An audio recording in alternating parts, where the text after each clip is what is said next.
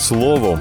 Про найважливіше на ранок 17 вересня 2021-го. Про бюджет на оборонку, який покриває зазвичай лише половину запиту від профільного міністерства. Про нові правила карантину, які набудуть чинності 20 вересня. Про заповненість українських газових сховищ, а також про тих, хто має в Україні обов'язково говорити українською. Головні новини та аналітика від слово і діло. Пріоритетними напрямками бюджету 2022, який уряд представив 15 вересня, названі охорона здоров'я, освіта, інфраструктура, цифровізація, а також безпека і оборона країни. Зокрема, проект бюджету передбачає зростання зарплат, збільшення стипендій і витрати на забезпечення житлом ветеранів АТО ООС. При цьому сектор національної безпеки отримав несподівано велику надбавку більшу ніж передбачалося раніше. На нього планується виділити рекордні 319,4 мільярда гривень. При цьому бюджетна декларація, яку Кабмін затвердив у червні, передбачала, що сектор нацбезпеки у 2022 році отримає 270 мільярдів гривень, всього на 3 мільярди більше ніж цьогоріч. Очевидно, таке істотне збільшення витрат стало можливим, зокрема, і завдяки фінансовій допомозі із Франції, США і Великої Британії, яка сумарно перевищила 20 мільярдів і також була включена в оборонний бюджет.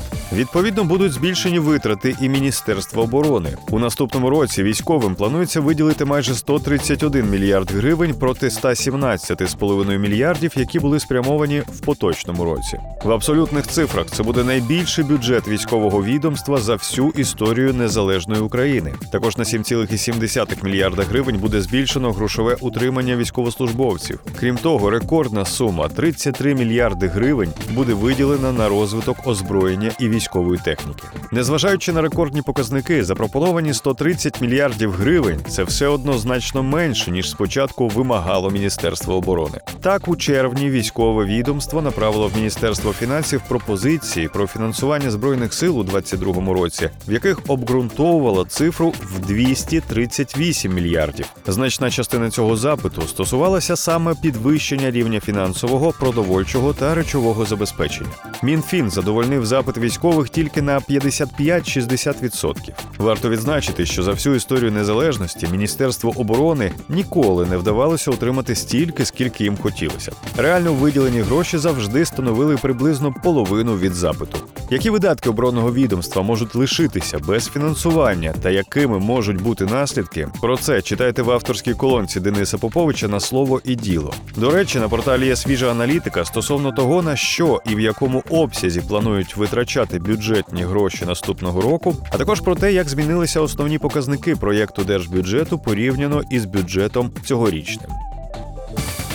Уряд затвердив нові правила карантину в Україні, які набудуть чинності 20 вересня. Поки що країна залишається в зеленій зоні, але через зростання рівня захворюваності на COVID-19 найближчим часом може перейти в жовту. А деякі області, за словами глави МОЗ Віктора Ляшка, вже на шляху в червону. За новими правилами в червоній зоні буде заборонено робота закладів громадського харчування, крім адресної доставки і замовлень на винос, робота ТРЦ та інших розважальних закладів, кінотеатрів, робота непродовольчих ринків і магазинів, спортзалів, басейнів і фітнес-центрів, робота навчальних закладів, крім закладів, де 100% працівників мають зелений ковід-сертифікат. Під заборону підпадають проведення масових заходів, крім офіційних спортивних заходів та матчів командних ігрових видів спорту без глядачів, робота закладів культури, робота установ, що надають послуги з розміщення. Йдеться про хостели і готелі. При цьому всі ці обмеження не будуть застосовуватися, якщо у всього персоналу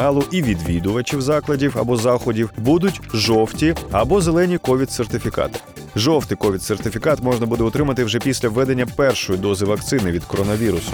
Він буде діяти протягом 120 днів з моменту щеплення. Зелений ковід-сертифікат видаватимуть після другої дози вакцини або за два тижні після застосування однодозової. Такий сертифікат діятиме впродовж року. І жовтий, і зелений сертифікати можна буде отримати у додатку або на порталі Дія. Їх можна буде використовувати в цифровому вигляді або ж надрукувати на папері. Таким чином, вакциновані українці після переходу в жовту, помаранчеву або червону зону зможуть відвідувати масові заходи, спортзали, установи культури та заклади громадського харчування. Але й працівники цих закладів повинні бути щеплені.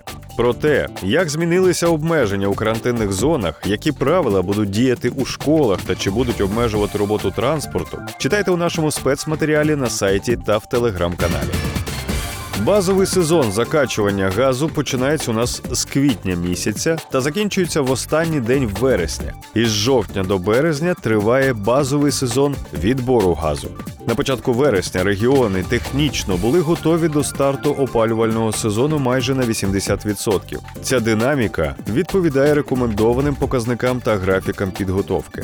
На середину вересня у ПСГ є 18,6 мільярда кубометрів газу. Самі сховища заповнені на 60%. Найбільше газу в українських сховищах було у 2020 році. Тоді вони були заповнені на 90%. У 2019 році на кінець сезону закачування сховища були заповнені на 65,8%. У 17-18 роках десь на 52%. Найменший обсяг газу у підземних сховищах був у 2016 році 46,1% від загальної активної місткості. У вересні 2015 року блакитного палива у сховищах в Україні було 15,7 мільярда кубометрів. Практично такі самі показники фіксували у 2013 році. Скільки блакитного палива закачували до українських ПСГ у 2013-2021 роках, та скільки газу взагалі можуть вмістити українські газосховища? Про це детально читайте у нашому аналітичному матеріалі з інфографікою на сайті. Нові норми мовного закону, які набули чинності ще 16 липня, передбачають, що української мови побільше на телебаченні та у кіноіндустрії, книговидавництві, екскурсійному бізнесі та туризмі. Окрім того, кандидати на державну службу та претенденти на українське громадянство складатимуть тести на знання державної мови, володіти державною мовою та застосовувати її під час виконання службових обов'язків зобов'язані в Україні усі топ-посадовці. Це стосується і президента України, і прем'єр-міністра, першого віце-прем'єр-міністра, глави офісу президента та його заступників. Теж загалом точно українською мовою повинні говорити усі керівники центральних органів виконавчої влади та їхні заступники. Її зобов'язані використовувати керівники правоохоронних органів та їхні заступники, глави СБУ, служби зовнішньої розвідки, керівник САП, головний прокурор, керівники обласних та місцевих прокуратур і секретар Ради національної безпеки та оборони, а ще члени різних державних колегіальних органів, зокрема ЦВК, НАЗК, Нацради з питань телебачення і радіомовлення, Національної комісії з регулювання природних монополій і Нацкомісії з цінних паперів та фондового ринку. До речі, є окремий пункт про представників влади Автономної Республіки Крим, депутати Верховної Ради Криму, депутати місцевих рад, посадові особи органів місцевого самоврядування зобов'язані володіти та застосовувати державну мову українську. Окрім цих посадовців, норма закону стосується голів місцевих держадміністрацій, осіб офіцерського складу, які проходять військову службу за контрактом, прокурорів, нотаріусів, адвокатів, керівників закладів освіти, всіх форм власності, ще медпрацівників державних і комунальних закладів охорони здоров'я. Докладніше про те, хто з державних службовців повинен послуговуватися державною мовою, читайте у нашому тематичному матеріалі з інфографікою на сайті. Ще нещодавно ми писали про те, який відсоток населення спілкується українською у побуті і як змінювалися мовні настрої у українців з роками. Більше цифр, більше фактів, матеріалів і аналітики знаходьте на слово і.